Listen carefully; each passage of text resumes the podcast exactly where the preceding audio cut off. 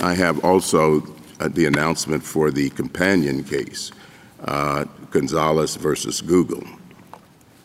Uh, it involves materially, a materially identical complaint to the one at issue in Twitter. A group of plaintiffs are suing Google for aiding and abetting ISIS as well as for conspiring with ISIS. Plaintiffs also allege that Google is directly liable for the terrorist attack at issue here. In a single opinion that was consolidated with Twitter, the Ninth Circuit below held that most of plaintiff's case was barred by Section 230 of the Communications Decency Act. In an opinion filed with the clerk, we vacate and remand the Ninth Circuit opinion, uh, the Ninth Circuit to reconsider its decision in light of the holding in Twitter. Uh, this also is unanimous.